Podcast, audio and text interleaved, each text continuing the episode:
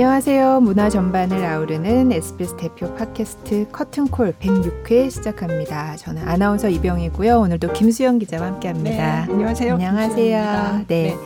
자, 오늘 커튼콜의 초대 손님은 사극 판타지 뮤지컬 금악의 네. 주역 추다혜 씨, 황건아 씨 모셨습니다. 안녕하십니까. 오랜만에 두 분이 함께 나오시니까 맞아요. 여기 꽉 찬 느낌이에요. 충만한 느낌 시작을 합니다. 네. 그 뮤지컬 금악 뭐 이제 한 분 한 분 다 또 이제 팬도 많으시고 인기 많으신데 이번엔 또 뮤지컬에서 함께 만나셨어요. 금악 지금 시작했죠? 네. 네, 지금 공연 중인데 나오신 거예요. 와, 네. 감사합니다. 네. 불러주셔서 감사합니다. 네. 오늘은 공연이 다행히. 네, 오늘은 없는 날이죠. 오늘 좀 쉬셔야 되는데. 아니, 쉬러 온 거죠. 쉬러 오셨구나. 푹 쉬셔야 되는데. 네. 네. 어떤 얘기부터 할까요? 인사. 그죠, 맞아. 소개를 전에도 있어요. 죄송해요. 제가요. 막 좋으면은 정신없이 그냥 계속 얘기하고 있어가지고 인사드릴 타이밍도 제가 안 드리고. 네, 인사부터 드립니다. 네. 카메라를 보고 하면 될까요? 아니면 그냥 편하신 대로. 네. 보고 하세요. 네. 안녕하십니까, 뮤지컬 배우 황건하입니다. 안녕하십니까. 안녕하세요. 저는 추다의 차지스의 보컬이자 창작자로 활동하고 있는 추다혜입니다.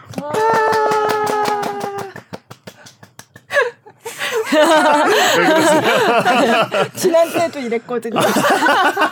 관람 모드로다가. 네. 그냥 갑니다. 네네. 그래서 인사도 했고, 그러니까 다시 금악으로 돌아가서 지내요 보시죠. 네, 금악 얘기 좀 설명 좀 부탁드릴게요. 네. 뮤지컬 금악은 금악이 네. 그러니까 금지된 음악이라는 거죠. 네. 금지된 음악이라는 판타지적인 요소를 이 효명세자 때 있었던 이 사실 기반을 섞어서 판타지 사극으로 만들어낸 뮤지컬입니다. 오. 네. 끝입니다. 아주 길게 얘기해주세요. 네. 거기서 기반? 그러면 네. 무슨 역을 하셨어요? 그러니까 효명세자. 제가 맡은 역할이 네. 효명세자 이영이라는 역할인데 이 세자가 예와 악을 통해서 정치를 이어나가고 싶어하는 사람이고 사실적으로도 이분이 음악과 그리고 춤 쪽으로 재능이 많이 있고 또 즐겨하는 사람이라는 거를 알고 있는데 그거를 통해서 정치를 이어나가고 싶고 그리고 자신의 소리를 만들어줄 자신의 음악을 만들어줄 사람을 찾고 있고 그 역할에 또 이제 성률이라는 사람이 있고 성률이라는 사람은 선천적으로 천부적으로 뭔가 음악에 대한 재능이 소리적인 걸로 재능이 깊은 사람이고 그리고 그 둘 와중에 금악이라는 존재가 또 생기고 금악을 통해서 또 그러니까 네. 누나가 맡고 있는 갈이라는 역할이 네. 나오는데 네. 갈은 또 어떤 역할인가요? 네, 갈은 제가 진행하고 있는 갈은 주요한 이제 영과 율이라는 주요 캐릭터가 있고 네. 그다음에 이제 금지된 음악, 금지된 그 악보 안에 있는 갈이라는 욕망의 화신이 있습니다. 그래서 그게 사람이 아니고 판타지적인 요소라서 네. 그 악보를 해독할 수 있는 사람이 있어야만 나올 수 있는 존재예요. 그러니까 알라딘에서도 그 램프 안에 네. 지니가 있듯이 네. 여기서 금악 안에 갈이라는 캐릭터가 존재하고 있습니다. 그래서 그 금악을 통해서 벌어지는 어떤 스토리들을 가지고 저희의 뮤지컬은 진행이 됩니다. 네. 저 경기 시나위 오케스트라에서 제작한 뮤지컬이더라고요. 네. 네. 보고 오셨잖아요, 또. 네, 제가 금요일 날 보고 왔어요. 네, 나오신다 그래서 네. 보고 와야 좀 얘기가 잘 될 것 같아서. 네. 감사합니다. 네. 근데 경기 시나위 오케스트라는 사실 이제 뮤지컬을 전문으로 만드는 단체는 아닌데 이번에 처음으로 한 거였는데. 네네, 이번에 처음이라고 저는 들었어요. 네. 그래서 굉장히 그러니까 국악기와 서양악기가 같이 있고 노래도 물론 전부 완전히 국악이다 이건 아니지만 굉장히 한국적인 그 전통적인 걸 이렇게 많이 가미를 해서 일반적인 뮤지컬하고는 굉장히 다른 느낌이었어요. 그리고 네. 음악이 굉장히 좋더라고요. 그냥 맞아요. 딱 들었을 때 이렇게 딱 들어오는 그런 멜로디들이 많아서 예. 프롤로그부터 되게 네. 전통적인 국악 악기들이 같이 맞아요. 나오다 보니까 네. 전혀 색다른 느낌이 나고 저는 정말 좋았던 게 이거 말해도 될 것 같은데 네. 장학원 장면이나 아, 네. 진찬연이라는 장면이 나오는데 네. 그때 정말 전통적인 악기로 전통적인 음악을 연주를 해주시는데 네. 그게 저는 뮤지컬을 좋아하는 사람으로서 뮤지컬을 많이 봐왔는데 그런 전통적으로 확연하게 드러나는 점을 많이 보지 못했거든요. 네. 그래서 제가 하고 있는 입장이지만 들으면 들을수록 너무 좋은 장면인 것 같아요. 무대에 있으면서도 좋구나 네. 이걸 느끼시는 그런 악기들이 네. 전통적으로 확 와닿으니까 네. 네. 좋은 것 같습니다. 저도 이제 객석에서 봤으니까 딱 그 장면이 이 오케스트라 피트 보통 이렇게 안에 들어가서 네. 연주를 하실 때 안 보이잖아요. 네. 근데 그때는 이렇게 쫙 올라와요. 맞아요. 네, 의상도 그래서, 입으시고. 네, 의상도 그래서 맞아. 귀엽게. 네, 그래서 맞아요. 네, 그래서 내가 국립국악원에 와 있나? 약간 갑자기 그런 생각. 네. 그래서 전통 악기가 이렇게 쫙 올라오고 이렇게 보이면서 그래서 그 장면이 저도 굉장히 인상적이었어요. 그래서 다른 뮤지컬에서는 이런 거를 보여주기 힘들었겠다. 이제 경기도 그 신화의 오케스트라하고 거기 또 예술 단체들이 경기아트센터 거기 예술 단체들이 많은데 그쪽 이제 예술 단원들이 같이 한 거잖아요. 그래서 예. 굉장히 인상적이었어요. 그래서 네. 또 무용단 분들도 직접 나오시다 네, 보니까 네. 그 진찬의 장면에서 정말 한국 무용을 전공하신 분들이 무용을 하시니까 그게 또 정말 아름답거든요. 네, 네. 보러 오시면 좋을 것 같습니다. 네. 그렇죠. 네.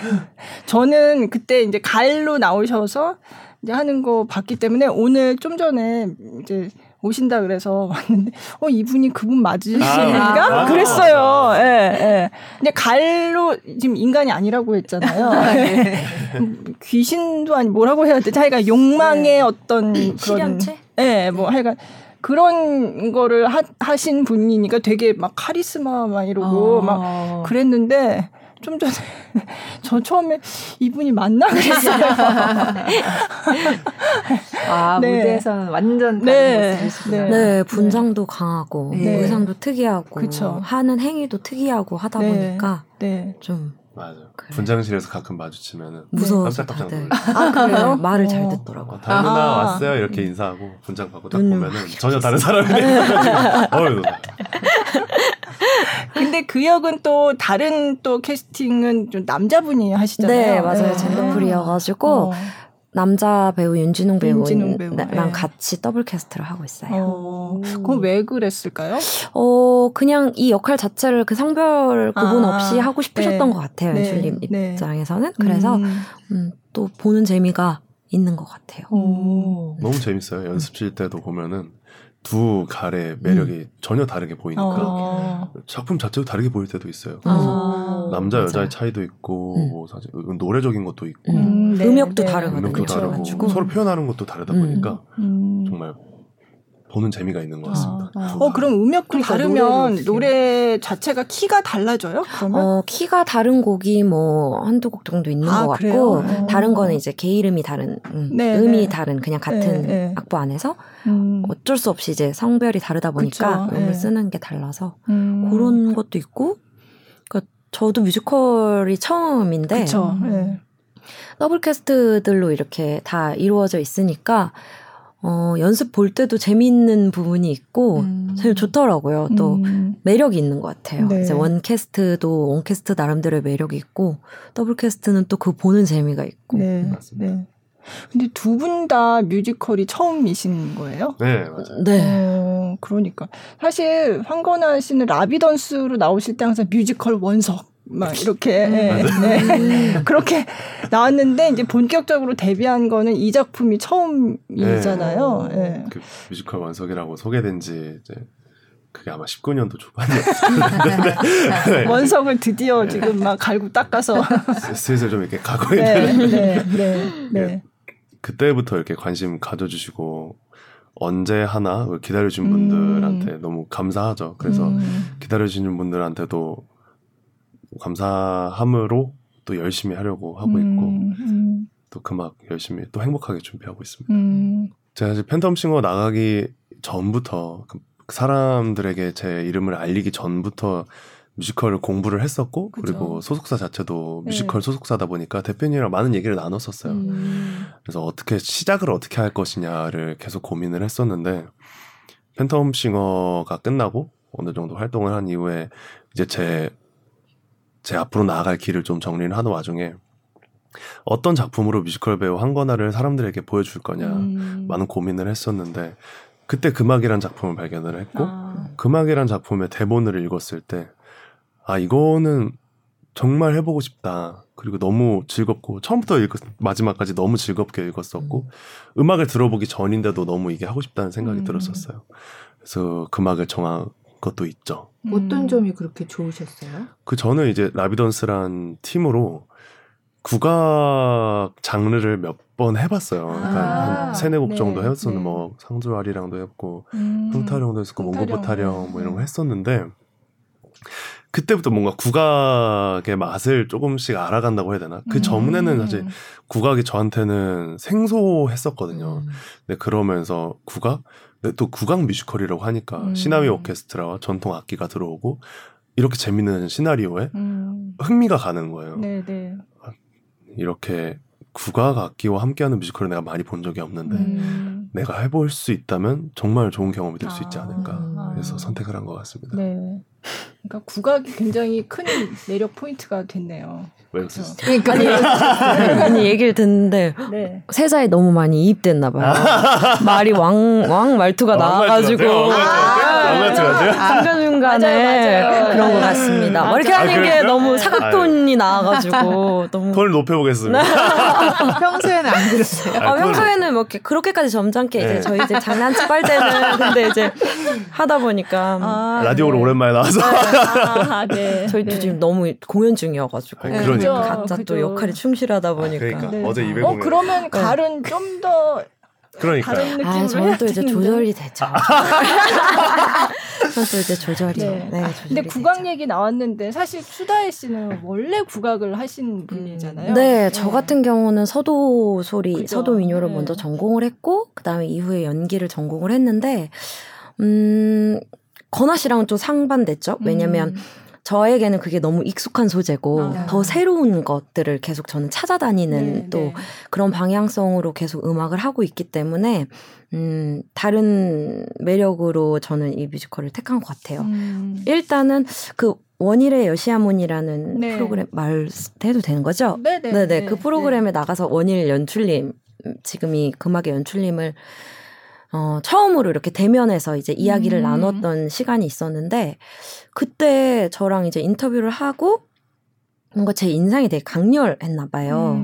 그래서 제 음악 얘기랑 그런 게 되게 호기심 어린 눈으로 계속 보시면서 대화를 나누다가, 그게 이제 끝나고, 내년에 뮤지컬을 할 건데 오디션을 한번 봐보라는 거예요. 그리고, 그냥 빈말인 줄 알았어요, 사실은. 그래서 뭐 어떤 건데요? 했더니 아직 정확하진 않은데 그때 가서 이야기를 해주겠다.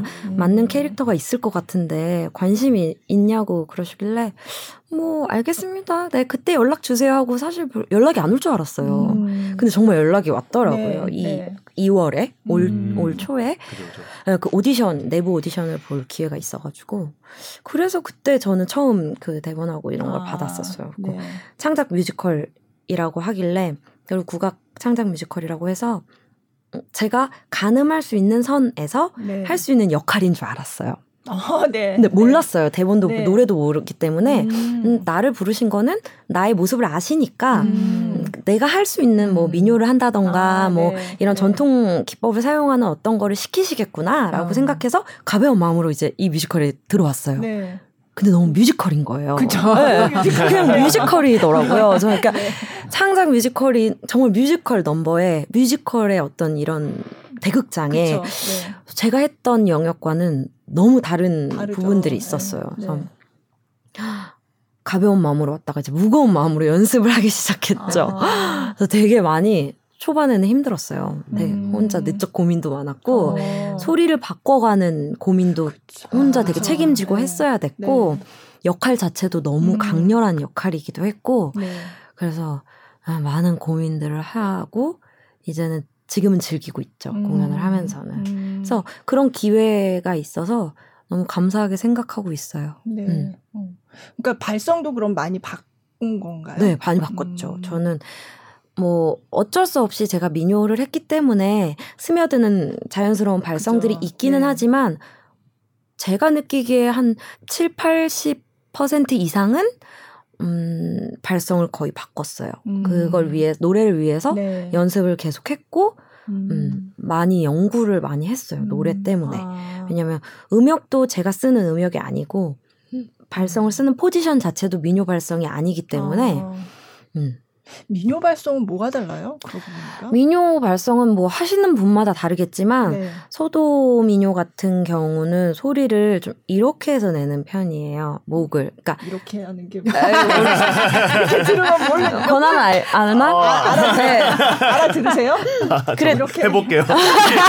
이해해볼게요. 권한 그러니까 뮤지컬은 이렇게 내더라고요. 그렇게 하면 알죠. 성악에 기반한 발성은 다 네. 이렇게 내요. 소리가 가는 방향이 네. 그러니까 두성을 쓴다던가 네, 그리고 또 이제 앞면 앞쪽에 붙여서 소리를 이렇게 뾰족하게 만들어 가는데 민요 같은 경우는 이제 통으로 소리를 내서 소리를 안에서 많이 만들어서 이렇게 소리가 나오거든요. 그러니까 아 소리가 나와도 아라고 이렇게 소리가 나오고 뮤지컬은 아 이렇게 나와야 되는 약간 그런 방향성들도 있고 네. 발음의 문제도 있고 해서 되게 달라요. 약간 그렇구나. 연구하는 마음으로 소리 하나하나를 다 만들어 가야 되는 네. 입장이었어요. 저는 제가 썼던 발성, 그러니까 제가 했던 영상이나 음원 같은 거를 보시면 아마 맞아요. 이렇게 딱 직관적으로 네. 아실 거예요. 네, 네. 네. 완전 다른 스타일로 네, 네. 하시더라고요. 그게 그렇게 쉽게 안 바뀔 것 같은데 엄청 그쵸. 노력 네. 많이 하셨겠네요. 노력 많이 했어요. 근데 첫 리딩 때부터 너무 잘 해가지고 너무 첫 리딩 때부터 완전 가을 같은 연기도 네. 하고 해가지고 저는 사실 그 캐스팅 끝나고 네. 어떤 분이 하시는지를 네. 보고 찾아봤어요. 네. 누가 하나 추다혜 이렇게 누나 노래하신 게 나오잖아요. 보는데 근데 진짜로 이렇게 나와 있는 그 자료들과는 완전 색다른 노래를 그죠. 하니까 노래 진짜 잘하시는 분이구나. 아유, 황건아님 앞에서 잠깐. 아이고. 논할 수 없습니다. 진짜 우리 번아세자. 아이고. 다음 질문 부탁드립니다. 네, 세자 저하 앞에서. 아이고. 네. 좋습니다. 근데 라비던스도 활동을 하시니까 그 라비던스에서 하는 그 활동하고 이 뮤지컬에서 배우로서의 활동은 또 완전 다른 거잖아요. 네, 그렇죠. 이것도 그럼 목소리가 뮤지컬에 나올 때는 발성이 다르고 라비던스에서 노래할 때는 또 다르고 이런 게 있나요? 네, 이게 뮤지컬이란 장르가 작품마다 그리고 넘버마다 발성이 달라지는 맞아요. 건데 네, 라비던스도 이게 하다. 참 뭐라고 해야 되지? 그거 아니고. 뭔가, 색이 좀, 다양한 색이 좀 있어요. 라비던스라는 팀이. 노래마다 발성이 바뀌어야 되는 게 좀 있고, 특히 이번 앨범이 좀, 노래마다 특색이 확실히 다르다 보니까. 그래서 저한테는 좋은 훈련이었죠. 훈련이라고 생각하면. 라비던스 노래하면서. 목을 다양하게 써볼 수 있었던 지점이 있었던 것 같고. 그래서 다양하게 좀 움직여보려고 하고 있습니다. 작품 내에서도.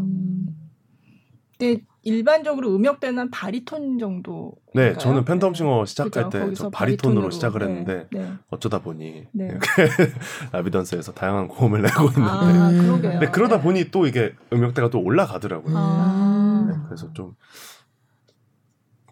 레슨을 받으며 자정비를 하고 있습니다. 그러고 있습니다. 세자 역을 맡아서 특별히 신경 쓰신 게 있으세요? 세자 역을 맡으면서 일단은 세자 왕이 아니잖아요. 왕은 아니지만 어쨌든, 세자로서 왕과의 어떤 차이점을 줄 거냐도 고민을 많이 했었고 이게 효명세자라는 분이 왕으로서 뭐 다양한 드라마에서 왕이라고 하면은 내 말을 들어라, 머리를 조아려라 이런 게 있잖아요. 근데 그런 사람이 아니잖아요. 사실 효명세자는 예약을 통해서 하려는 애초에 다른 길로 사람들을 이끌려고 하는 사람이라서 그런 부분들을 좀 이입시켜 보려고 했고 그래서 율과의 관계성 안에서도 어떻게 하면 율을 강압적으로 좋은 소리를 찾아내라 내 소리를 이해해라 이게 아니라 네 소리를 너가 찾아라를 계속 말하는데 그런 부분들을 어떻게 하면 좀 이렇게 자연스럽게 만들어내서 관객분들에게 전달이 될 수 있을까? 그런 거를 좀 고민을 하는 것 같습니다. 지금 말씀하시는 거 들으니까 갑자기 팬텀 생각나요. 팬텀이요? 오페라 유령에서 맞아요. 네, 오페라 유령에서도 유령이 크리스틴이라는 신인 아직 그때는 무용수였는데 이렇게 해가지고 계속 가르치잖아요. 근데 거기서는 좀 세게 가르치더라고. 그 이게 갈이 또 살짝 그 역할을 하는 거예요. 갈도 사실 그런 맞아요. 각자의 가르침을 유나한테 주입시키고 있는 느낌인 것 같아요. 맞아요. 갈은 좀 다른 방향에서 하는 거죠. 맞아요. 갈은 유의 욕망을 깨우치려고 하고 있고 영은 뭔가 내면의 소리, 내면의 다른 쪽을 끄집어내려고 하고 있는데 그 둘 사이에서 유리 점점 뭔가 혼란을 겪기도 하고 어느 방향으로 가려고도 하고 그 사이에서 나오는 접점들이 되게 재밌는 부분들이 많아요. 작품 내에서. 저는 보면서 세자가 근데 참 권력이 없나 보다 생각했어요. 맞아요. 사실 신하들이 보니까 세자를 무시하더라고요. 말을 안 들어. 너무 안타까웠어요. 내가 좀 이렇게 하라고 하는데 안 들어요. 딴 데 가서 딴소리하고 자기들끼리 음모 꾸미고 막 그러더라고요. 내가 짜증나게. 전학으로 인명 막 괴롭히고. 네. 너무해. 근데 굉장히 점잖은 세자였어요. 그죠. 네. 예와 악으로 이제 뭐라 그러죠? 강압적인 게 아니라 그렇게 다스리려고 하는. 그렇습니다. 아니 근데 실제로 효명세자가 그런 사람이었더라고요. 그래서 되게 자신이 벌써 자기가 예술가인 그런 사람이었더라고요. 그래서 저는 이 원일 감독님이 이 작품을 계속 기획을 하신 거잖아요. 율도 원일 감독님이 보이고 영도 원일 감독님이 보이고 갈도 보여요? 그러니까 원일 감독님께서 1인 신역을 하신 것 같아요. 자신의 이렇게 한 부분들을 이렇게 떼가지고 하나씩 만들어 놓은 것 같아요. 캐릭터를 정말요? 영, 갈, 율 이렇게 만들어서 정말 이렇게 다 보여요. 그래요? 저희가 감독님을 이렇게 투영하고 있는 투영하려 노력하고 원일 감독님도 여기 나오셨었어요. 작년에 작년에 나오셨었구나. 한 번 더 나오셔서 이 금악이라는 걸 풀어내시면 좋으실 것 같습니다. 그러면 갈이라는 거는 목마르다 할 때 그 갈인 거예요? 갈증 갈인 뭐 한자 뜻은 없지만 어쨌든 그렇게 표현이 되는 것 같아요. 근데 욕망이라는 게 암만 채워도 사실은 그 끝이 없는 거잖아요. 뭐 그런 뜻일까요? 그냥 그 갈이라는 거는 갈증의 그 갈이 맞는 것 같고 끝없이 계속 목이 마르고 그런 그 갈이 맞아요. 그러고 보니까 영은 또 비를 얘기를 하잖아요. 세자는 비를 얘기하고 물을 얘기하고 소리를 얘기하고 비유를 많이 하죠.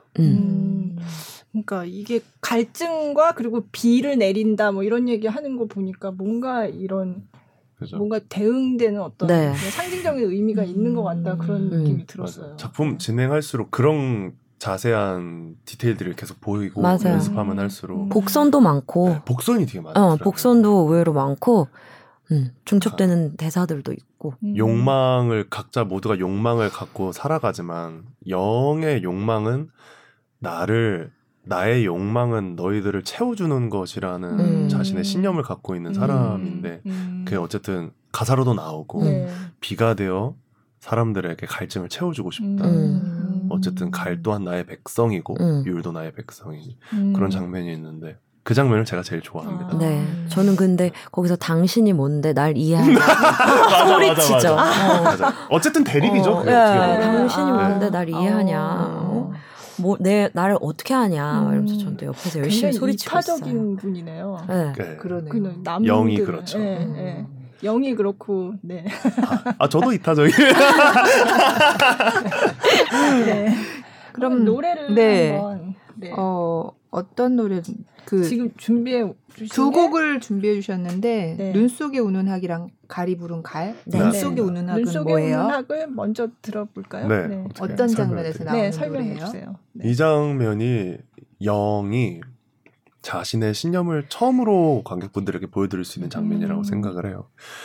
사실 영이라는 역할이 저는 정말 좀 외롭다고 생각을 해요. 노래 자체는 뭐 멋있다고 볼 수 있으면 멋있고 웅장하다고 해서 웅장한데 눈 속에 홀로 서서 우는 학이라는 말처럼 정말 이 대리청정을 맡고 있고 이 많은 신하들 사이에서 아버지의 직책을 받고 어린 나이지만 자기가 홀로 서서 버텨내야 되는 사람이기 때문에 이 눈 속에 우는 학이라는 자신을 비유하면서 이끌어내겠다, 이겨내야 된다, 그 내 소리를 펼쳐내겠다 하는 신념을 담은 노래입니다. 외롭지만 저는 사실 이영이라는 역할이 좀 외롭다고 생각이 들고 그 외로운 와중에 자신의 신념을 보여주는 노래가 눈 속에 우는 학이라고 생각합니다. 네.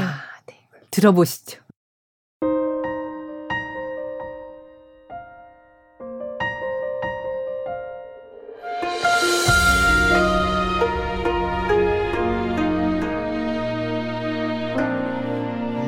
산속에 외로이 서나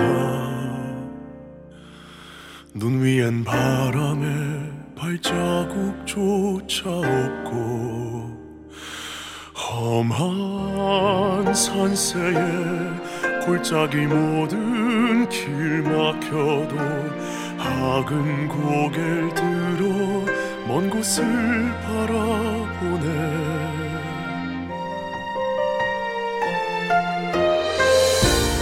영상을 향해 전하는 조정대신들 뒤로는 외척에 발뒤꿈치를 핥아대지 모두가 설산에 존재를 잊은 그때 아니 날개를 펴고 날아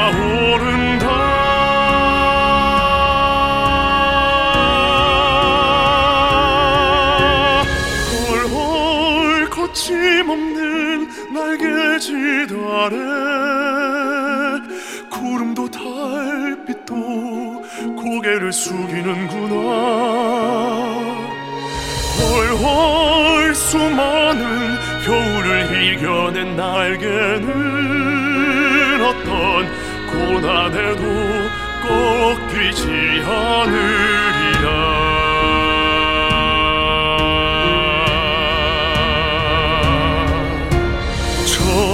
광활한 눈밭을 덮어버릴 새로운 소리를 찾아 더 높이 높이 긴 시간을 품어온 나의 소리 겹쳐진 날개를 펼치고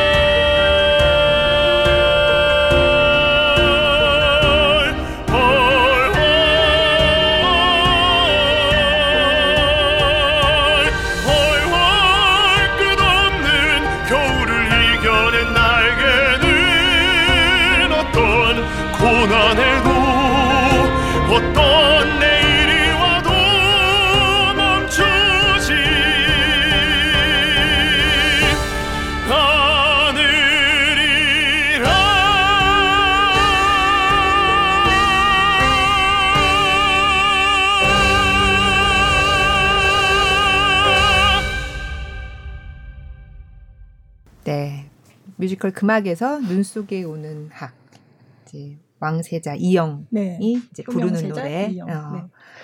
그거 좋았어요. 이게 아마 프레스콜 때 영상인 것 같아요. 맞습니다. 저희가 질문을 또 받아봤잖아요. 네, 질문 많이 받았어요. 네, 그래서 많이 보내주셨는데 그냥 순서대로 하나씩 여쭤볼까요? 두 분 모두 팀 활동을 하고 계신다. 추다의 차지스, 라비던스에서의 나. 또 금악 뮤지컬 할 때 나 어떤 게 다른가요? 아까 약간 이제 노래 부르는 방식 이런 건 여쭤보긴 했는데 먼저 추다혜 씨부터. 일단은 금악은 스토리가 있는 내용이 있는 거고 또 그 캐릭터가 있는 거기 때문에 그 안에서 해야 되는 게 정해진 것들 안에서 좀 해야 되는 것들이 강하고 제가 하는 음악은 진짜 제 음악이기 때문에 자유롭죠. 더 훨씬 더 자유롭고 하고 싶은 것들을 그때그때 또 바꿔서 할 수 있고 즉흥적으로 또 바꿀 수 있고 그런 부분들이 좀 다른 것 같아요. 아까 말씀드렸듯이 발성도 다르고 또 이거는 뮤지컬이지만 연기가 더 기반이 된 거고 저는 밴드이기 때문에 또 음악, 노래가 기반으로 된 거라서 또 그런 부분도 되게 색다르고 네. 그런 부분들이 가장 큰 차이점인 것 같아요. 앞으로도 계속 뮤지컬 계속 해보고 싶다 아니면 이번에 해보니까 뭐 됐다 이제 데뷔와 함께 이제 끝내게 은퇴를 하겠다. 저는 사실 제 성향 자체가 도전하는 걸 되게 좋아하고 새로운 걸 좋아하는 타입이긴 해요. 그래서 이번에도 그냥 겁도 없이 그냥 시작을 했듯이 또 기회가 생기면 네. 제가 좋으면 또 할 것 같아요. 네. 계속 다양하게 작업을 이어나갈 것 같습니다. 네. 그다음 네. 어떠세요? 최근에 금악을 연습을 하면서 라비던스 단독 콘서트를 진행을 했었는데 얼마 전에 하셨죠. 예, 확연한 차이가 있습니다. 일단 금악을 한해서라고 생각을 하면은 금악 안에서 저는 일단 등장하면은 약 10발자국 이상 움직이지 않습니다. 그래서 이 세자가 네, 움직이지 않아요. 네. 너무 부러워. 조명이 들어오면 서 있고 네. 조명이 꺼지면 나가면 됩니다. 항상 부러웠어요. 네, 그러니까요. 갈은 막 위에서 올라갔다. 맞아요. 갈은 조명이 팔로우로 따라다녀요. 그래서 움직여라 이거지. 네, 맞아요. 저는 고정된 조명 안에서 있어라. 꺼지면 나가라. 맞아요. 어쨌든 라비던스는 되게 동적인 노래가 많아요. 네네. 어쨌든 네 명이서 무대를 다 채우면서 막 그쵸. 어쨌든 뭐 안무적인 부분도 있고 분위기를 푸는 어떠한 뭐 콘서트 내에서 확연한 다른 노래 막 딱 푸는 노래 네. 해서 막 춤도 추고 막 사람들에게 호응을 얻어내고 그리고 뮤지컬과 콘서트의 차이는 저는 제일 중요한 게라고 생각하는 게 콘서트는 사람들을 쳐다보면서 사람들과 공감을 이끌어내는 거를 그쵸, 저는 좀 이렇게 하려고 하는데 뮤지컬은 사람들을 보면 안 된다고 저는 생각을 하거든요. 사람들이랑 아이 컨택트를 하면서 연기를 어차피 뭐 조명 때문에 보이지도 않기도 하지만 그게 좀 차이점이라고 생각을 해요. 네. 사람들이 보기에도 그게 전혀 다른 매력이라고 생각할 수도 있을 것 같고 그게 라비던스 황건아와 뮤지컬을 하고 있는 황건아의 네. 차이점이 좀 있는 네. 것 같습니다. 자, 다음 그렇죠. 질문입니다. 금악 준비 중에 생긴 다양한 에피소드들 궁금해요. 오디션 합격했을 때 기분도 궁금합니다. 당연히 뭐 기쁘셨겠지만 오디션을 어떻게 진행을 했을까요? 궁금하네요. 네. 저는 그 내부 오디션이었어가지고 네, 네. 몇 분 네. 관계자 원일 연출님 외에 몇 분 관계자분들이 계셨고 뭐 대본 같이 이렇게 독백처럼 주시고 네. 곡도 한 곡 정도 이제 여기 금악 안에서 있던 네. 곡 주시고 뭐 그런 식으로 몇 개 이제 정해져 있었어요. 그래서 네. 하고 나서 뭐 인터뷰도 잠깐 하고. 그랬어요. 혼자 있었어가지고 다른 분들 누가 하실까? 누가 오실까? 되게 궁금한 마음을 했던 것 같아요. 그래서 정보가 전혀 없으니까 근데 이제 내부 비밀이어가지고 말씀 안 해주시더라고요. 네네. 그래서 저도 뮤지컬 오디션이 처음이어가지고 되게 엄하게 진행하는구나. 되게 모든 게 비밀을 철두철미하다 막 이렇게 생각하면서 했던 것 같아요. 그런 내부 오디션도 좀 시간이 지나고 나서 알려주세요. 합격 여부를. 아니면 그 자리에서 뭐 이제 내부적으로 회의하시고 연락 네. 주시겠다 이렇게 하셔가지고 뭐 안 될 수도 있겠다, 뭐 될 수도 있겠다, 뭐 그냥 생각 안 하고 있었던 것 같아요. 네. 저는 그러면 금악 네. 준비 중에 생긴 에피소드를. 네. 네. 그러니까 제가 팬텀싱어를 나가면서 팬텀싱어에도 이게 뮤지컬 배우 형들이 되게 많이 계시거든요. 네, 네. 뭐 혼정이 형, 강현이 형, 은성이 형, 뭐 형빈이 형, 뭐 종주 형 엄청 많이 계신데 맞아요. 그러니까 제가 이제 뮤지컬을 하게 됐으니까 형들한테 이렇게 물어봤죠. 어떤 분들이 계신데 내가 어떻게 해야 되겠냐. 그러니까 저는 이제 뮤지컬 처음인데 어떻게 해야 되겠냐. 주변에 형들한테도 막 물어보고. 그러니까 형들은 잘 해라. 그러니까 하던 대로 하고. 그래서 제가 그래서 풍래 형 아시냐? 조풍래 아시냐? 그래서 네. 은성이 형이 안다. 공연을 했었다. 그러니까 형들끼리는 이렇게 다 알더라고요. 이게 그쵸. 뮤지컬 이렇게 판에서 계신 분들은 그쵸. 건너건 다 아시더라고요. 네, 어디서 뭐 같이 공연을 그러니까 어디서 했던 분은 네. 나는 그때 어떤 작품에서 했었어. 네, 이렇게 네. 이렇게 다 아시다 보니까 네. 저는 좀 물어봤죠. 그래서 누나 그 유튜브 영상 찾아본 것처럼 제가 홍래 형 어떠신 분이냐, 제가 어떻게 해야겠냐. 더블 캐스트다 보니까 네, 더블 신경 쓰이죠. 네, 그래서 너무 좋으신 분이니까 많이 배워라. 그래서 제가 또 많이 배우고 있죠. 에피소드라기보다는 어떻게 준비를 하나. 그러게요. 굉장히 철저하게 준비를 어떻게 해야 되는지. 이게 너무 아쉬운 게 네. 저는 사실 그것도 좀 기대를 했던 게 시파티, 뮤지컬 네. MT, 쫑파티, 회식 그거 하나도 못하셨죠? 한 번도 못했어요. 밥을 못 먹었어요. 그쵸, 코로나 때문에. 사실 네. 뭐 에피소드랄 건 아니지만 저희가 다 마스크 끼고 연습하고 다 하는 와중에 약간 마스크 벗고 이제 밥을 먹을 때만 이제 마스크 벗고 서로 얼굴을 보면 어색해지는 거예요, 갑자기. 저 사람 저 맞나? 약간 눈인사를 하면서 약간 어색해지면서 서로 살짝 어색해. 마스크를 찾게 되는 약간 그런 것들이 되게 이전에 없었던 그런 환경이고. 사람도 너무 많다 보니까 뮤지컬에 들어오는 인원, 스태프진들 뭐 많다 보니까 다들 이제 눈만 보고 이제 인사를 하다가 마스크 벗으면 잘 못 알아보기도 하고 서로 그런 경우도 있고 지금 이 시국에만 있는 일인 것 같아요. 그래서 참 언젠간 추억이 되지 않을까. 그러니까 추억이 되겠죠. 그렇죠. 이제 다 끝나면 극장 들어갔더니 좀 어색하더라고요. 극장 들어가부터 이렇게 벗고 이제 맞춰봐야 되니까. 얼굴 다 처음 보는 사람들. 그래서 아이고 너가 유리구나. 그래, 너가 이렇게 생겼구나. 다들 이제 눈만 보고 하다가 그죠? 이제 입이랑 이런 걸 다 표정 같은 것도 다 보니까 그때도 약간 적응하는데 저희들 다 버퍼링이 있었던 것 같아요. 네. 약간 이렇게 되면서 진짜 얼굴에 적응하는 거죠. 네, 그런 것들이 좀 에피소드 아닌. 생각하면 진짜 연기를 하면 되게 표정도 중요한데 그거를 제대로 보지 못하고 서로 연습을 한 거죠. 맞아요. 그러니까. 노래도 맞춰봐야 되는데 마스크를 못 벗으니까 이게 이분이 어떻게 내고 있고 호흡하는지 계속 눈치로 보여야 해요. 맞아요. 사실 극장 돌아서 그건 좀 편하긴 했죠. 서로 들리니까 맞아. 그리고 표정 보면서 하니까 더 밀도도 맞아요. 생기고 좋았어요. 그러니까 이게 연습 때 이루어졌었어야 되는 과정인데 그래도 너무 상황이 안 좋다 보니까 그래서 저희는 지금 아주 안전하게 감사하게도 좋은 환경에서 지금 하고 있고 공연 이제 다음 주면 29일 날 끝이 나니까 그때까지 모두가 안전할 수 있기만을 다들 한 마음 한 뜻으로 기도하고 있습니다. 네. 쫑파티를 못 하겠네요. 파티는 못 할 것 같아요. 그러니까 이게 뭐야? 그 커튼콜 하고 고생했습니다 하고 집에 가야 돼요. 이게 허무할 것 같아요. 네. 열심히 집에 가서 온라인으로 다시 만날 수도 없고. 그러니까요. 줌으로요. 50명이 줌으로 만나요. 맥주 한 잔씩 들고 짠 맥주 스크린에 가지고. 너무 아쉽습니다. 맞아, 그게 너무 아쉬운 거네요. 네.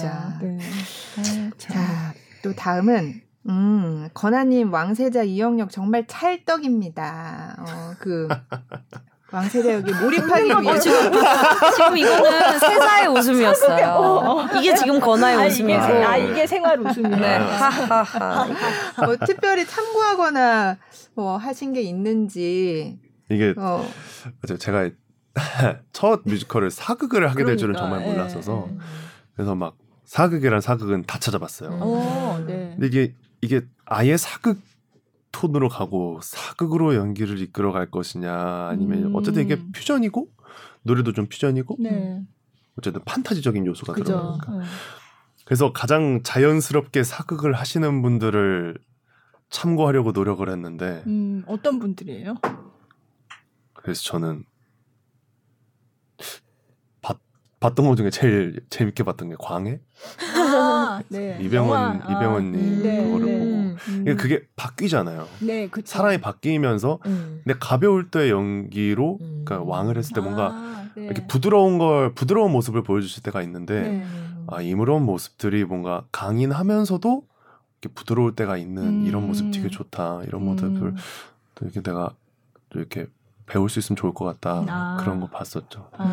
네. 왕세자다움은 타고난 건가요? 이렇게 물어보라고 했었는데 왕세자다움이란 뭘까요? 이런 표현이 있는 줄 처음 봤는데 본인의 원래 모습 중에 왕세자다움이 있어요? 왕세자다움이요? 아니 저는 사실 모르겠어요. 저는 왕세자다움이라고 하면은 어떨까요? 저는 뭐 낯을 많이 가리고 낯을 정말 많이 가리고 낯을 가리세요? 저 낯을 엄청 많이 가립니다. 그래서 그렇구나. 사실 마스크 쓰고 이렇게 사담을 나눌 기회가 없었어요. 그냥 네. 연습실 도착해서 연습 바로 시작할게요. 그럼 연습을 다다다다 하고 끝나면 집에 갈게요. 집에 가요. 다음 날도 연습하고 극장 돌아가니까 처음 보는 얼굴들이 있고 그러니까 그래서 막 친해질 기회가 많이 없었어요. 개인적으로 저는 이렇게 많이 접점이 있는 씬도 율 아니면 거의 없어서 뭔가 맞춰보면서 대화할 기회도 많이 없었고 하면서 그래서 극장 들어와서 뭐 분장실에서 얘기를 좀 나눈다거나 이제야 좀 이렇게 형, 누나 이렇게 인사를 드리면서 좀 대화를 하는 좀 아쉽죠. 왕세자다움 얘기하다가 전혀 다른 데로 했는데 외롭다고 했어요. 외롭네요. 제가 외로운 사람입니다. 그게 좀 왕세자다움이에요. 제가 고독하네요. 낯을 많이 가려서 외로운 스타일. 자체적으로 외로움을 만드는 사람. 왕세자스럽습니다. 네. 그 다른 분은 또 추다혜님 오늘 금악 공연 잘 보고 왔습니다. 정말 그 추다혜님의 폭풍 성량 또 역할의 찰떡인 연기력 반했어요. 원래 어릴 때부터 그렇게 노래를 잘하셨는지 잘했는지는 모르겠는데 좋아했던 것 같아요. 이렇게 뭐 친척들이 모이거나 뭐 이런 자리에서 맨날 앞에서 노래하고 용돈 받고 어렸을 때부터 그랬던 것 같아요. 뭐 막 반에서도 막 같이 막 노래하는 거 있으면 나가서 노래하고 잘했다기보다는 그냥 좋아했던 것 같아요. 막 앞에 나서서. 그럼 어려서부터 그 민요를 아니요. 민요는 되게 늦게 시작했어요. 고등학교 한 2학년 근데 어떻게 민요를 해야 되겠다 그렇게 생각을 하셨어요? 민요는 사실 특기적성으로 이제 민요 선생님 오셨고 반에서 노래 잘하는 애들 한번 가봐라 이래가지고 친구랑 뭐 야 새로운 거 있나 봐 하면서 노래하러 갔어요. 우연히 그렇게 된 거예요? 네. 근데 선생님이 저는 사실 연기를 하고 싶은데 민요를 배우면 뭐 연극과에 갈 수 있냐 이랬더니 특기로 민요를 하면 된대요. 네네. 그래가지고 속아서 민요를 배웠던 거죠. 속아서 선생님이 연기 말고 넌 민요를 해야 된다 이렇게 저를 또 꼬셔가지고 선생님한테 또 연기 입시를 그래서 못 보고 민요를 먼저 학교를 들어가게 됐어요. 1년 배우고 그래서 저는 어렸을 때부터 한 케이스가 아니어가지고 그럼 뭣도 모르고 그냥 들어갔다가 다시 민요를 다 하고 나서 나는 이제 내가 하고 싶었던 연기도 또 해야지 그리고 연기로 또 대학교를 들어간 거예요. 그러셨더라고요. 그래서 학사만 2개가 된 케이스죠. 다재다능하시네요. 감사합니다.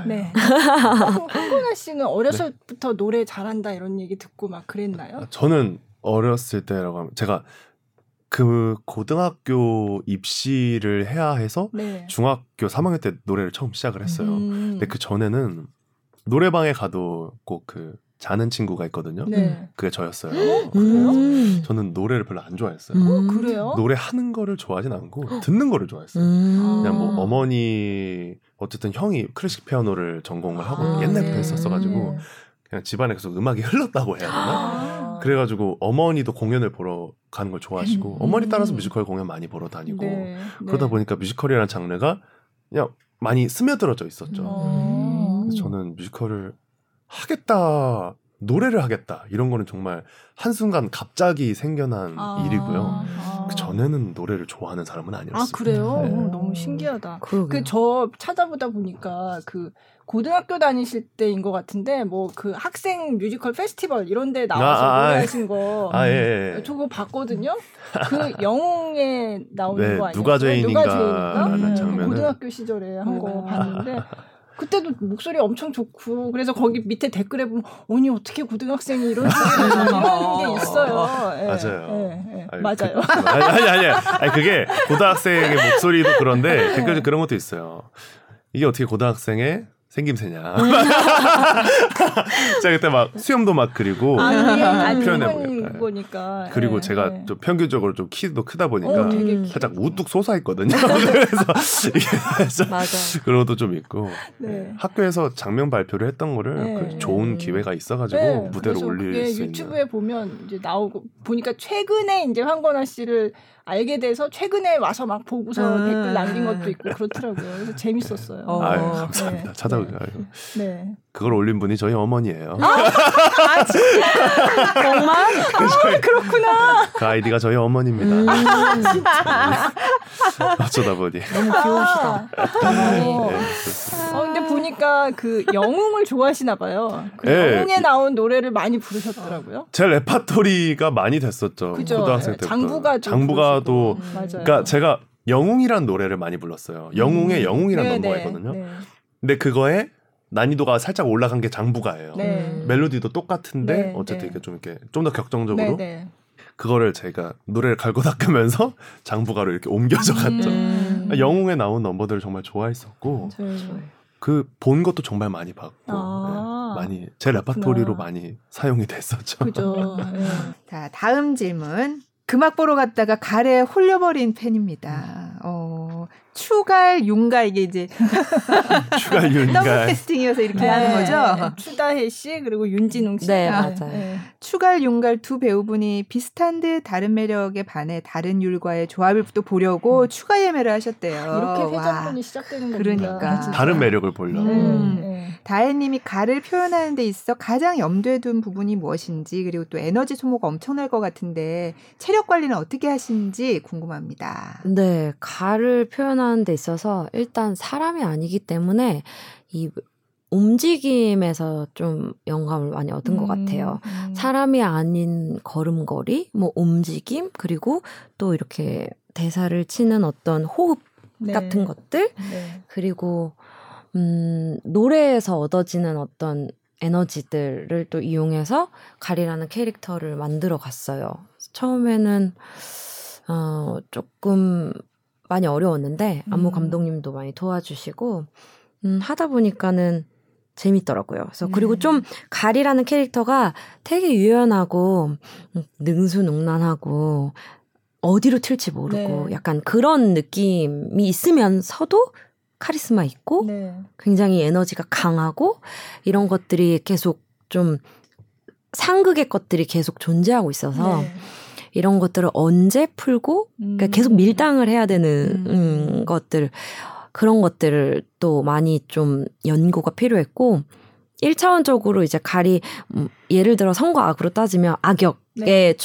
축에 속하지만 그냥 악역만은 아닌 하나의 캐릭터로서 여러 가지의 모습이 있기 때문에 어떻게 하면 또 이렇게 좀 인간적인 모습도 네. 보여줄까 또 어떻게 하면 더 어떤 악의 표본인 어떤 그런 모습을 또 끌어낼 수 있을까? 그런 것들도 되게 많이 고민을 했어요. 그리고 가장 컸던 거는 움직임 안에서 그 역할을 또 구축해 나갔던 것들 되게 도움이 많이 됐던 것 같아요. 그러니까 그것도 다 안무를 따로 한 건가요? 아, 그 안무는 거의 즉흥이 많았어요. 그러니까 갈은 움직임이 거의 즉흥이고 그래서 조금 더 어려웠던 것 같아요. 근데 뭐 걸음걸이 동작 하나하나를 다 주실 수 없잖아요. 그렇죠. 안무 감독님이. 그러니까 상대 배역하고 동선을 하고 뭐 손짓, 발짓 뭐 이런 것들은 거의 즉흥이고 조금의 아이디어를 주신 거를 가지고 감독님이 주신 걸 가지고 또 재화시켜서 또 이제 또 동작들을 만들고 그랬어요. 그런 게 되게 처음 해보는 작업이라서 저도 이게 맞는가 싶으면서도 계속 1000번이고 뭐 10,000번이고 계속 움직여야 저도 제 스스로 뭔가 되니까 계속 움직였던 것 같아요. 근데 갈은 사실 그 악공 율하고만 계속 소통을 하지 딴 사람들하고는 네. 통하지는 않잖아요. 맞아요. 그렇지만 딴 사람들이랑 있을 때 계속 왔다 갔다 한단 말이에요. 네. 그러면 이제 다른 배우들은 갈이 돌아다니는 걸 막 보잖아요. 눈앞에서 막 그 옷도 정말 화려하거든요. 네. 다른 배역들의 옷과는 차원이 다른 맞아요. 반짝임을 네. 갖고 있는데 그래서 아주 반짝반짝하더라고요. 안 볼 수 없는데. 다혜 누나도 다혜 누나지만 준웅이 형은 커요. 맞아. 엄청 커요. 네, 그래서 네, 정말 눈앞에 이렇게 붕 지나가거든요. 맞아. 근데 못 보는 척하고 연기해야 되는 거잖아요. 네, 그냥 눈 딱 감고 그냥 저는 그렇게 생각해요. 이 색을 안 봐야지. 그냥 이 색이 진짜 정말 없거든요. 그러니까 네. 그게 이런 의상이 없어요. 그래서 네. 이 색은 이제 나한테 안 보이는 색이다. 그래서 그냥 그러고 있죠. 하다가 막 눈이 마주치기도 한다면서요. 네. 중간에 이제 뭐 이렇게 앙상블 씬이 나올 때 이제 막 급히 도망가고 막 급히 네, 뭐 이렇게 네. 뛰어나오고 이럴 때는 눈이 한 1초 마주쳤다가 아, 안 돼. 이러면서 이렇게 딱 눈을 동공지진이 나면서 맞아. 이렇게 그럴 때 저는 속으로 혼자 웃고 있죠. 모두가 눈을 피하려고 하죠. 네. 모두가 안 보이는 척하면서 네. 저는 다 쳐다보고 눈을 다 피해 이렇게. 어차피 쳐다보면 너만 손해야. 눈을 피하고 나는 괜찮다. 그리고 체력 관리는 어떻게 하세요? 아, 저는 뮤지컬 배우들 진짜 리스펙하고 하기 시작했어요. 그러니까 회차도 많고 그리고 뭐 배역도 배역이지만 전 배우들이 진짜 체력이 좋더라고요. 저는 체력이 좋은 편은 아니거든요. 근데 어쩔 수 없이 해야 되니까 체력을 관리는 없어요. 그냥 해요. 그냥 미친 듯이 하면은 되더라고요. 그래서 그냥 체력이 좋은 거 아니에요? 아니요, 체력이 좋지 않은데 정신력이 그냥, 좋은. 네, 정신으로 버티는 것 같아요. 악으로 깡으로. 네, 악으로 깡으로 거의 군인이에요. 군인들도 어쩔 수 없이 하는 거잖아요. 열애되면 안 되니까. 저도 무대에서 열애되면 안 되니까. 아유. 그럼 황건아 씨는 따로 뭐 체력 관리를 하는 게 있으세요? 저는 이게 도핑이라고 하냐? 도핑이라고 하나요? 비타민을 좀 많이 먹어요. 아, 깜짝 놀랐어요. 위험한 말 아니에요, 지금. 아, 도핑이 안 좋은 뜻이 아니에요. 안 좋은 뜻이 아니에요. 아, 그러니까 네. 비타민을 그냥 영양 보충제 정말 많이 먹습니다. 오, 비타민을 아, 그래요? 딱 그 몸이 맞는 한에 네. 다양한 종류로 이렇게 공연 들어가기 전에 좀 이렇게 활력이 도는 비타민도 좀 먹고 그 몸에 좀 식사를 먹을 때 몸에 좋은 걸 먹으려고 좀 해요. 야채 먹고 신경을 많이 고기 먹고 네. 먹는 게 전 제일 중요하다고 생각을 하거든요. 아 그렇구나. 저는 그냥 다 먹고. 네, 네. 아, 그러니까 좋은. 권아 씨가 막 비타민 저희한테 막 주기도 하고, 네, 되게 잘 챙겨줘요. 네. 왜 자꾸 주는 거야 이러면서 저희 막 먹고. 보통 그런 거는 나이 들고 나서 챙겨줄 거야. 저희가 훨씬 나이가 많은데도 막 산삼 막 이런 거 주고, 아, 막 좋은 비싼 비타민계의 샤넬이라고 불리는 막 비싼 비타민도 저희 나눠주고. 이따 끝나고 알려주세요. 무슨 비타민인지 지금 여기서 얘기하기엔 좀. 네. 어쨌든 되게 네. 많이 나눠줘. 저희가 옆 분장실이어가지고 네. 네. 자주 줘요. 네. 아무튼 갈 얘기 이제 해봤는데 갈이 부른 노래도 오늘 준비되어 있잖아요. 네. 네. 그건 갈이 부르는 갈. 네. 네. 그건 어떤 장면에서 나오는 노래예요? 어제 유리 금악에서 드디어 갈을 깨워내서 갈이 그 탄생하면서 자기의 이야기를 하는 첫 순간이에요. 그래서 공연에 보시면 이제 리프트를 타고 싹 올라와서 맞아요. 제가 이렇게 부르는 첫 넘버입니다. 네. 얼굴이 나오는. 그래서 네. 난 여태까지 이렇게 갈증에 휩싸여 쌓였는데 이제 이 갈증 욕망 너의 것이다. 이제 좀 실현해봐라. 나를 좀 이용해봐라. 라는 어떤 그런 뜻에 담긴 네. 노래입니다. 네. 들어보시죠. 아니야. 안 돼. 부족해. 겨우 그 정도로 날 원해. 정말 더 간절히 어서 빨리 나를 가져 세상을 너의 발밑에 둬 목이 말라 감각은 다 죽어버렸고 하기만 내 몸에 남아버렸네 목이 말라 밤이 날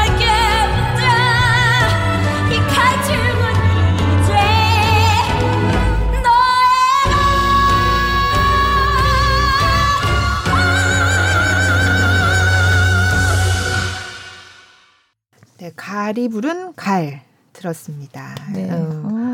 많은 분들이 질문 주셔서 지금 질문 계속 하고 있는데 다음 질문 드려볼게요. 아까 말씀하셨는데 그 네. 어머니께서 뮤지컬 많이 데리고 다니셨다고. 맞습니다. 네. 네. 근데 이번 공연 보시고 나서 어머니 반응은 어떠셨는지? 어머니가 거의 전회차 거의 다 보고 계시거든요. 네, 네. 어머니 계속 오시고 어머니 같이 보는 분들이 계속 바뀌는 거죠. 이모랑 왔다, 아빠랑 왔다, 친구랑 왔다, 제 중학교 선생님까지도. 너무 팬이 든든한 서포트. 이게 사실 에피소드가 있는 게 그러니까 아, 얘기가 너무 길어질 것 같은데 이거 괜찮습니다. 아, 편집해주세요. 이게 뮤지컬을 시작하게 된 계기가 그 중학생 때 반 칠판에다가 자기 장래 희망 걸어놓는 게 있잖아요. 아, 네. 그걸 제가 뮤지컬을 많이 보러 다니니까 제 짝꿍이 너 뮤지컬 보는 거 좋아하니까 뮤지컬 봐요 해봐. 그래서 내가 적어줄게. 적어가지고 그냥 뒤에 붙여놨어요. 근데 어머니가 학부모 참관 수업에 오셨다가 아 얘가 뮤지컬을 하고 싶어. 그래서 중3 때 예고 입시 한번 해보자. 예고 입시? 해볼까? 예고 입시 뮤지컬 좋아하니까 네. 그때 입시를 준비해가지고 한림예고를 제가 했었는데 네. 그때 중학교 담임 선생님 그때 그때 데리고 와주셔가지고 어머니랑 또 이렇게 선생님이랑 너무 감격을 받으셔가지고 보시고 어머니는 뭐 제가 라비던스로 활동을 하든 뮤지컬 하든 모든 활동을 다 보러 오시고 얼마나 행복하시겠어요. 건아야 이번 라디오 때 옷이 안 이뻤다. 집에 옷이 생겨요. 그러면 어머니가 옷을 이렇게 바리바리. 그러면 그때 뮤지컬 배우라고 써준 그 친구도 되게 중요한 역할이에요. 네, 지금도 연락 중이고 네, 아주 귀중한 친구입니다. 그러면 진짜. 그게 써주기 전까지는 그 전에 내 안에 뮤지컬 배우가 되고 싶은 욕망이 있는지 그걸 몰랐던 건가요? 없었어요. 그쵸? 뮤지컬을 보는 것만 좋아했지 내가 저걸 한다? 뭐 이런 전혀 상상을 못했었죠. 네. 그 욕망을 깨워준 거네요. 네. 그리고 제 가리죠. 어머니가 그러네요. 엄마가 가리였어. 네, 엄마 가리였습니다. 너무 재밌네요. 네, 좋습니다. 인생이 어떻게 될지 모르네요. 정말요. 네. 중요한 시기였죠. 네. 네. 다음 질문입니다. 첫 공연 커튼콜에 나와서. 뮤지컬 배우로서 관객석에서 보실 때 어떤 기분이셨는지. 아, 관객들을 볼 때? 어땠어요? 저는,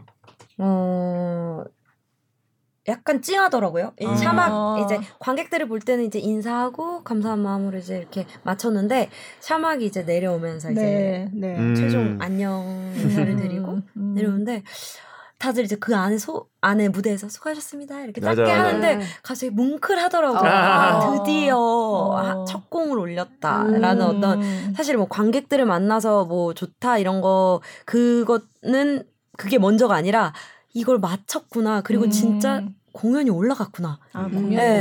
왜냐하면 너무 안 좋은 상황들이 많았기 때문에 공연을 여차하면 못 올릴 수도 있는 상황들이 있어가지고 일단 그거에 대한 실감을 마지막 수고하셨습니다에서 먼저 느꼈던 것 같아요. 관객들을 봤을 때 인사하고 그냥 약간 어안이 벙벙했고 샤막이 내려오고 나서 약간 이렇게 그때 더 오더라고요. 저는 그래서 좀 뭉클했어요. 저 첫 공연 때 저는 끝나고 이렇게 첫 공연이나 막공 끝나면 배우분들 막 우시는 분들 있잖아요. 그래서 나도 오늘 뭔가 감격스러울라나. 근데 딱 프롤로그 시작할 때 갑자기 뭉클한 거예요. 갑자기. 벌써 시작할 때 제가 이제 입장을 해야 되는데 입장을 했을 때 전혀 슬픈 상황이 아닌데 제가 너무 갑자기 슬퍼지는 거예요. 갑자기 울컥 막 너무 울컥하는 거예요. 들어가기 전에 안돼. 그래서 끝날 때는 그러니까 그게 정신없이 저는 계속 해야 되니까 마지막에 해야 되니까 커튼콜 때는 정말 머리가 하얘졌었어요. 어떻게 됐네? 막 흘러갔다. 그래서 시작할 때 좀 뭉클했죠. 저는 사실 그게 다 있는 것 같아요. 왜냐면 다들 조마조마한 마음으로 이걸 했거든요. 다른 뮤지컬 엎어진 뮤지컬들도 있고 상황도 안 좋고 막 뭐 너무 정신없고 리허설하고 뭐 이렇게 저렇게 근데 공연이 올라갔다 이제 실감하면서 너무 감사하죠. 이 시기에 공연이 올라간 게 맞아요. 이게 경기아트센터 거기 보셨겠지만 그 객석을 이제 한 칸씩 뛰어앉게 하는데 외로울까봐 옆에 이렇게 그림 뭐라 그러죠? 판으로 된 사람 모양이 이렇게 하나씩 있어요. 거리두기. 네, 거리두기인데 그게 다 사람 얼굴이에요. 그게 생각보다 도움이 됩니다. 맞아요. 만석 같아요. 맞아. 네. 다 찾네. 그러니까 그냥 빈 의자가 보이는 게 아니라 누군가 사람이 그림이 이렇게 딱 앉아 있는 거예요. 그거 생각보다 좋아요. 아이디어예요. 그리고 멀리서 보면 사람 같아요. 그게 진짜 사람 같아요. 어두워가지고. 그 관객석이 거의 어둡기 때문에. 잠깐 밝혀지면 그때 이제 이렇게 분간을 할 수, 예, 분간을 하지. 거의 커튼콜 때 이제 다들 진짜 사람은 핸드폰을 들고 있고 가짜 사람은 가만히 있어요. 맞아요. 그래서 그걸 보고 분간을 해요 저희는. 그래서 아 이게 코로나 시대에만 볼 수 있는 풍경이구나. 맞아요. 이걸 어디서 보겠어요. 그러니까.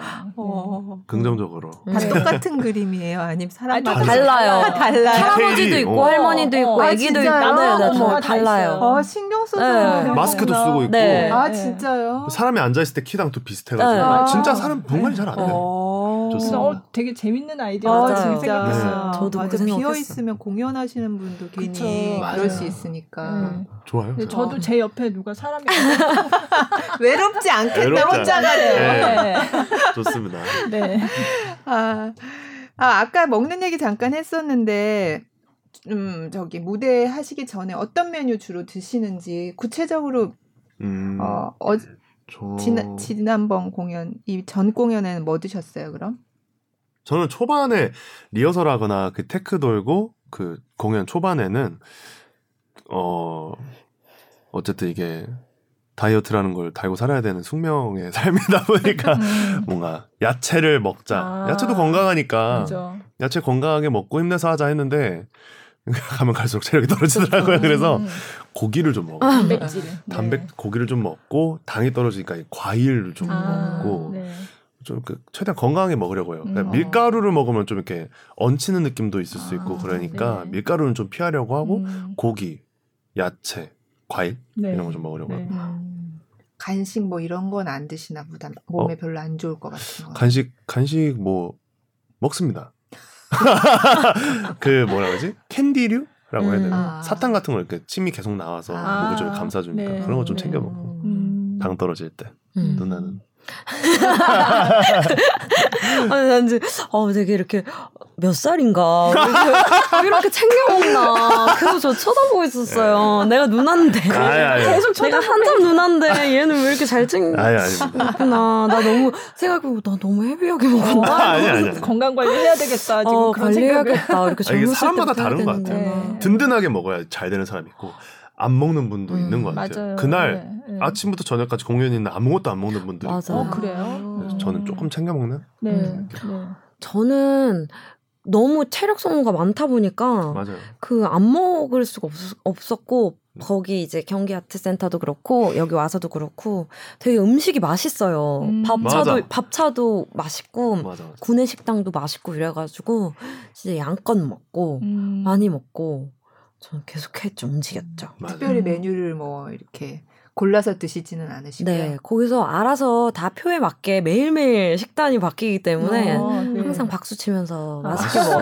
너무 행복하다 이러면서 오늘은 이거네. 네, 맨날 영양사분이 다 이렇게 해서 그렇게 짜주시니까 되게 건강하게 나와요. 네네네, 진짜로 이게 진짜 그 균형 있는 식단. 그래서 저희 뭐 먹고 나서 뭐 이거 더 먹고 싶다, 저거 더 먹고 싶다 이런 게 없었어요. 사실 거기서 너무 잘 챙겨주시고 음식이 맛있어서 사람들이 진짜 밥 먹는 시간 제일 행복해요. 아 그래요? 경기아트센터에 어느 집에서 부른 밥차인지 물어봐야 되겠다. 밥차도 맛있고, 네. 식당도 진짜 맛있고. 네. 저희 연습할 때 국악당 밥도 맛있었어요. 맞아요. 네. 거기 다 맛있었어요. 중간 중간 막 간식 이런 것도 다 맛있고. 먹는 얘기를 거의 뭐 제일 텐션 높게 하고 있는데 먹는 거 너무 사랑합니다. 궁금한 게. 보통 저녁 공연 끝나고 가시면 배우분들은 너무 허기질 거 아니에요? 뭐 드세요? 밤에라도? 맞아. 거는 안 먹을 것 같아, 그치? 저는 먹어요. 저는 가다가 드라이브 스루도 들리고 집에 가서 밥도 꺼내 먹고 그러니까 공연 중간에는 조금 약간 배를 비워야 되니까 노래도 많고 있죠. 약간 부대 껴서 조금 먹거나 못 먹거나 할 때가 있어요. 2회차 있고 이러면 그럼 이제 끝나면 너무 배가 고픈 거예요. 그럼 차 가서 드라이브스루 들려서 먹고 집에 가서 밥도 먹고 저도 먹습니다. 치킨도 먹고 막 그래요. 저도 그러니까 공연 전에 헤비하게 못 먹으니까 안 먹는 게 못 먹거든요 사실. 노래 해야 되고 무대 위에 해야 되는데 속이 이만 꽉 차 있으면 노래가 안 되니까 집 가서 저도 간간히 먹으려고 하고 있어요. 네, 제 집에 혼자 사니까 집에 냉장고가 고장났어요 지금. 어떡해요. 여름에 냉장고 고장나면 어떡해요. 아주 혹독한 여름을 보내고 있는데 빨리 AS 부르셔야죠. 그러니까요. 네. AS를 불렀는데 AS가 안 된대요. 그래서 지금 주문을 했대요. 아, 사야 되는 한참 걸리네요. 어떻게 냉장고가 없어서 고생했지. 아니 세제조화가 어떻게 그러니까요. 아유 어디 석빙고 좀 달려. 요즘엔 다 배달이 잘 돼 있으니까. 아, 또 배달이 잘 돼 있어요. 배달이 잘 돼 있죠. 요즘에는 다 시켜 먹어야죠. 새벽까지 아주 배달 잘 되더라고요. 저는 요즘 냉면을 좋아합니다. 아, 네. 네, 냉면을 좋아합니다. TMI네요. 아, 여름철은 냉면이죠. 맞아요. 평냉. 네. 아, 평냉 사랑합니다. 아, 노래를 하나 더 드릴까요? 네. 먼저 라비던스 거부터. 네. 무슨 노래 들을까요? 직접 제 선택인가요? 아, 아니, 소개. 소개를. 네. 릭 애슬리의 Never Gonna Give You Up 이라는 노래를 라비던스가 이번에 커버로 해서 앨범의 수록곡으로 냈습니다. 네. 너무 재밌더라고요. 영상도. 네, 뮤직비디오도 촬영을 했는데 그 릭 애슬리 원곡 의상을 그대로 오마주를 해가지고 저희가 입고 했어요. 네, 재밌게 촬영했고 뭐 찾아보시면 좋을 것 같습니다. 네, 들어보시죠. 들어보겠습니다.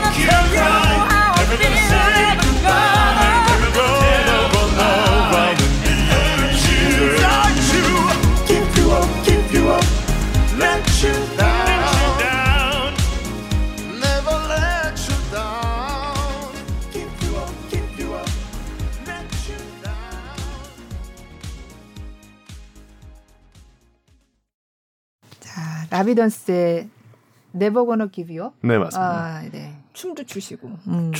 춤이라고 하기 좀.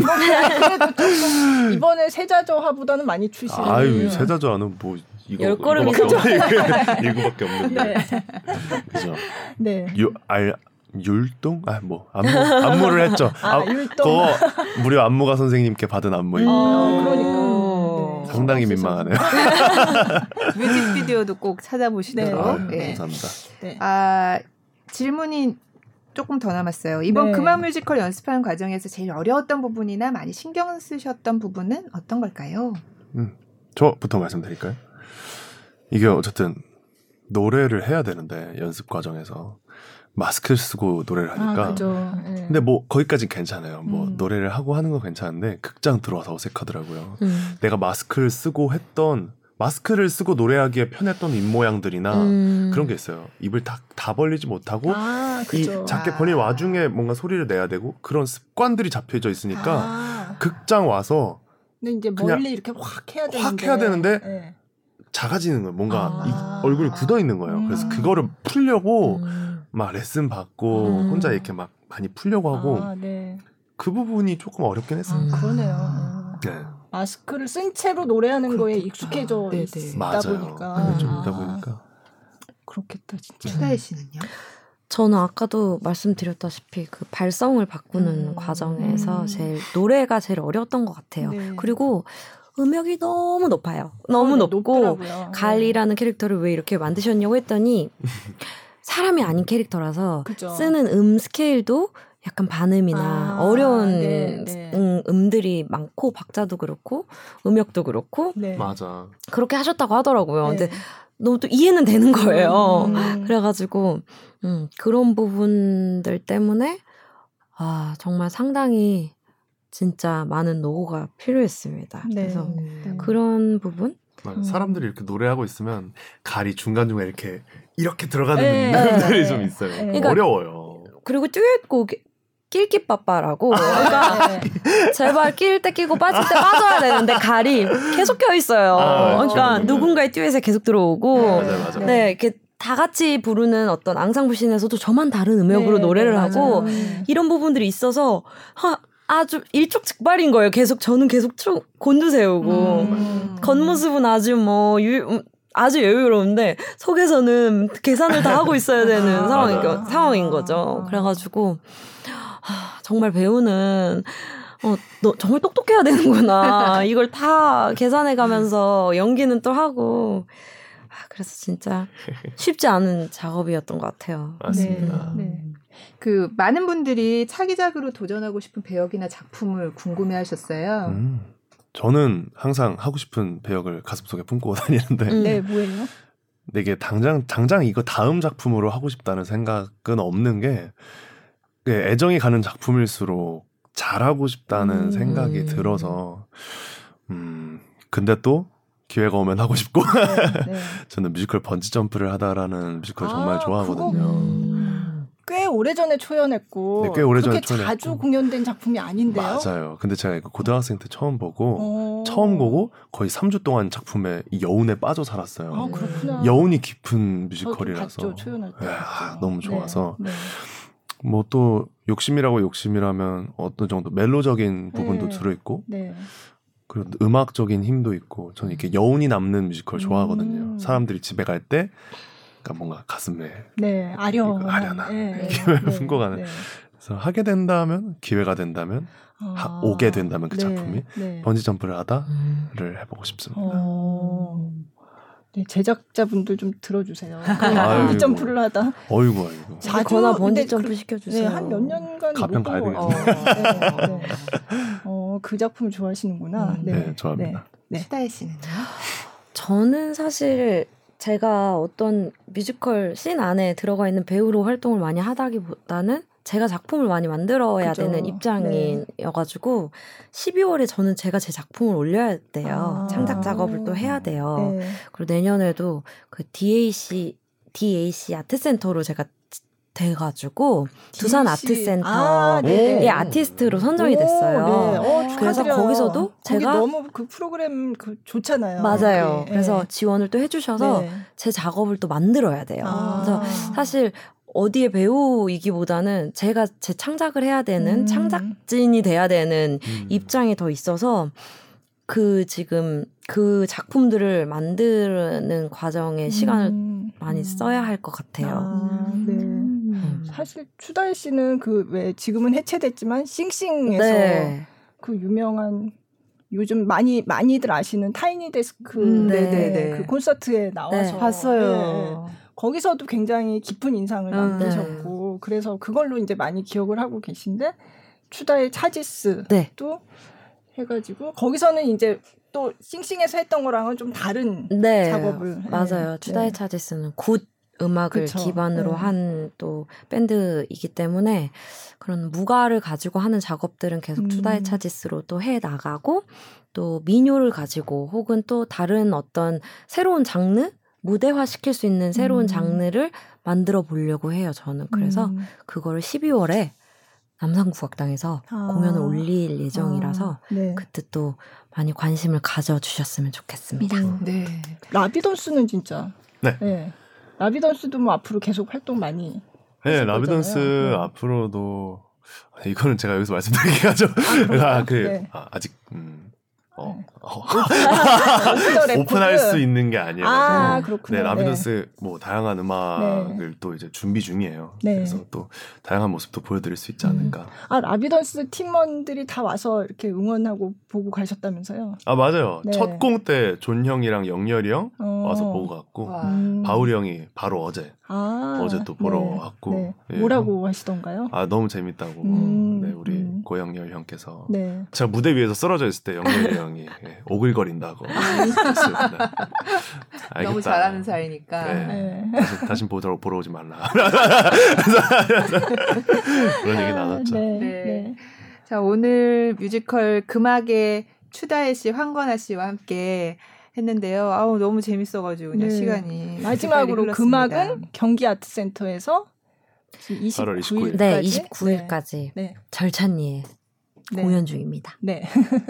어떻게 그렇게 멘트를 하면 될까요? 아니요. 그냥 이렇게 말씀하시면 되는 거예요. 네, 맞아요. 29일까지 저희가 시작주 그리고 마지막 주 이렇게 해서 단 2주만 공연을 하게 되어서 좀 뮤지컬 찍은 짧은 스케줄이라고 하더라고요.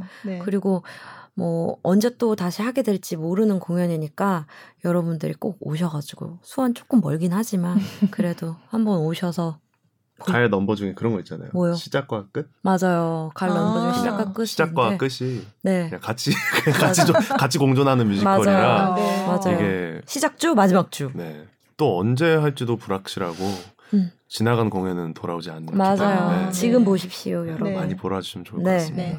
그 짧은 기간 안에도 여러 번 보신다는 분들이 많이 있더라고요. 자, 오늘 나와주셔서 정말 감사드리고 마지막으로 그 추다의 차지스의 곡인 거죠.